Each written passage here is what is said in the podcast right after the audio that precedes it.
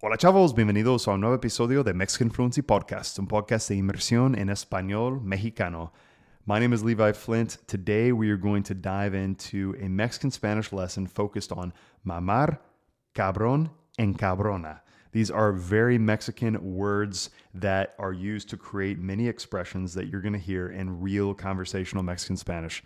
I just want to do something a little bit different today, so I'm going to loop in one of the lessons that's in my brand new course, Speak Like a Mexican. Hopefully, this will interest you and you guys will want to join this particular course. So this is actually the third course in my Fluency Hour trilogy. So it's it's really a great course. It's packed with loads of vital information for you guys who are interested in Mexican Spanish. You're going to build a better pronunciation, a wider vocabulary, you're going to learn loads of expressions y mucho mucho más. Before diving into this day, before diving into today's episode, I just want to let you guys know that not only does Fluency Hour 3 exist, but Fluency Hour 1 and Fluency Hour 2. So if you want to check out these courses that I have, head over to MexicanFluency.com. Check out courses. You're going to see everything that I'm currently offering. Uh, and it's just going to keep getting better and better and better. I'm even working on an app. It's going to be amazing. I'm super excited. Bueno, vamos a empezar el episodio del día, pero antes de empezar, un anuncio muy, muy breve. Families have a lot going on. Let OLLY help manage the mental load with new cognitive help supplements for everyone four and up, like delicious Lolly Focus Pops or Lolly Mellow Pops for kids. And for parents, try three new Brainy Chews to help you focus, chill out, or get energized. Find these cognitive health buddies for the whole fam at olly.com. That's O L L Y.com. These statements have not been evaluated by the Food and Drug Administration. This product is not intended to diagnose, treat, cure, or prevent any disease. Hola estudiantes, welcome to day 14, día 14, the many faces of mamar and cabrón and cabrona. So I package all this stuff together. Okay, guys. So uh, first, let's talk briefly about mamar. Um, Reni, ¿qué significa el, el verbo mamar? To suck. To suck, or is it like mamar, like when you're like to nurse, right? Yeah, as well. también. Okay. Está el bebé está mamando. Okay, he's yeah. nursing, suck, suckling, right? Um, so if you hear la expresión, si escuchas la expresión no mames, ¿qué significa para ti? Significa no way, igual que no manches, solo que vulgar. Okay. No way. Get the F out of here. Okay. No mames. No mames way. This is the classic Mexican expression, right? No, no mames cabrón. No mames way. Okay. Um, so you're going to hear this all the time. I'm always going to encourage you guys in this course, especially, is to double down on your listening. If you're not hearing these expressions and whatever it is that you guys are listening to, like if it's a podcast or if you're watching a lot of telenovelas, branch out and try to watch more adult series, watch some actual movies in Mexican Spanish, um, and, just try to surround yourself with the type of content. Uh, I, I, I do sometimes suggest to you guys to check out La Cotorrisa podcast. It's a perfect example. It's comedy, but they're speaking in a very informal, everyday, hanging out at a bar, informal sort of way, right? Yeah. Okay. Let's put an example of no mames, porque no, eh, no siempre tiene que ser eh, como en una forma positiva, también puede ser en una forma negativa. Entonces puede ser que yo llego y le digo a Levi, güey, chocaron tu carro, they crashed your car. Y digo, no mames. Mm-hmm.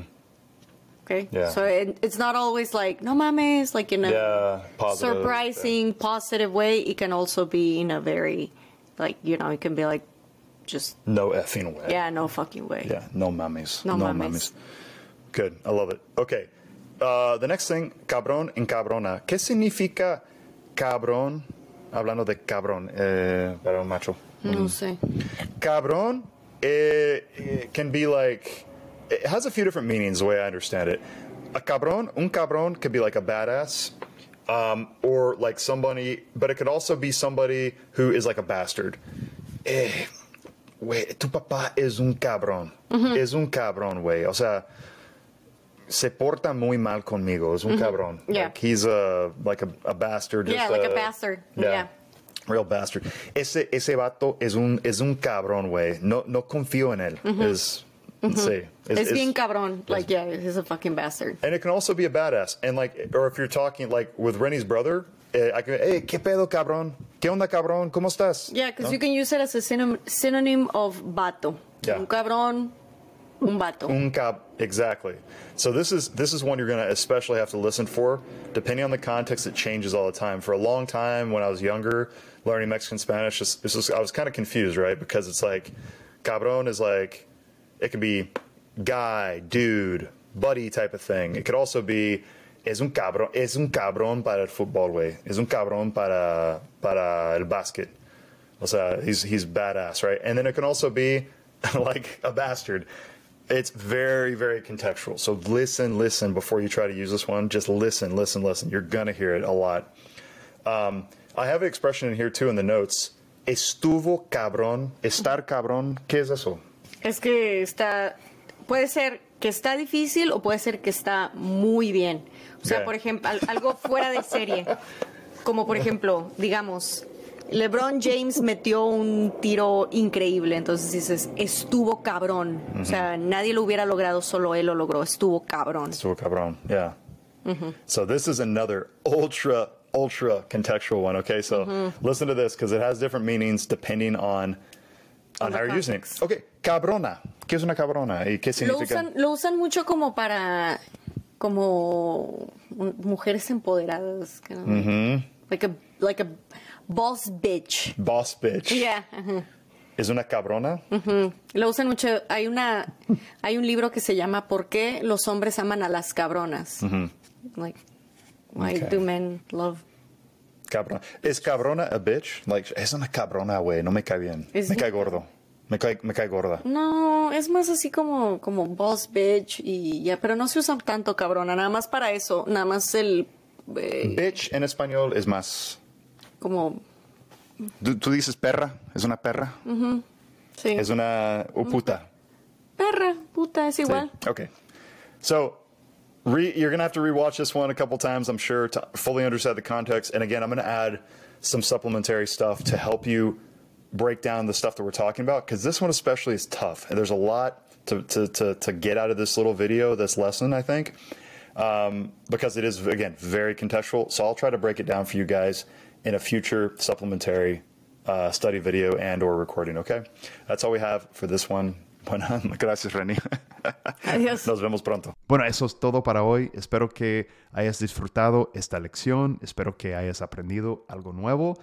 If you like this lesson, guys, go over to MexicanFluency.com. Check out my brand new course, Speak Like a Mexican. You're going to get this particular lesson and many, many, many more. A brand new lesson every single day over the course of an entire month. Check it out, guys. If you have any questions, shoot me an email over at levi at mexicanfluency.com. Connect with me on Instagram or over at TikTok if that's more your thing. Bueno, nos vemos en la próxima lección. Muchas gracias. Adiós.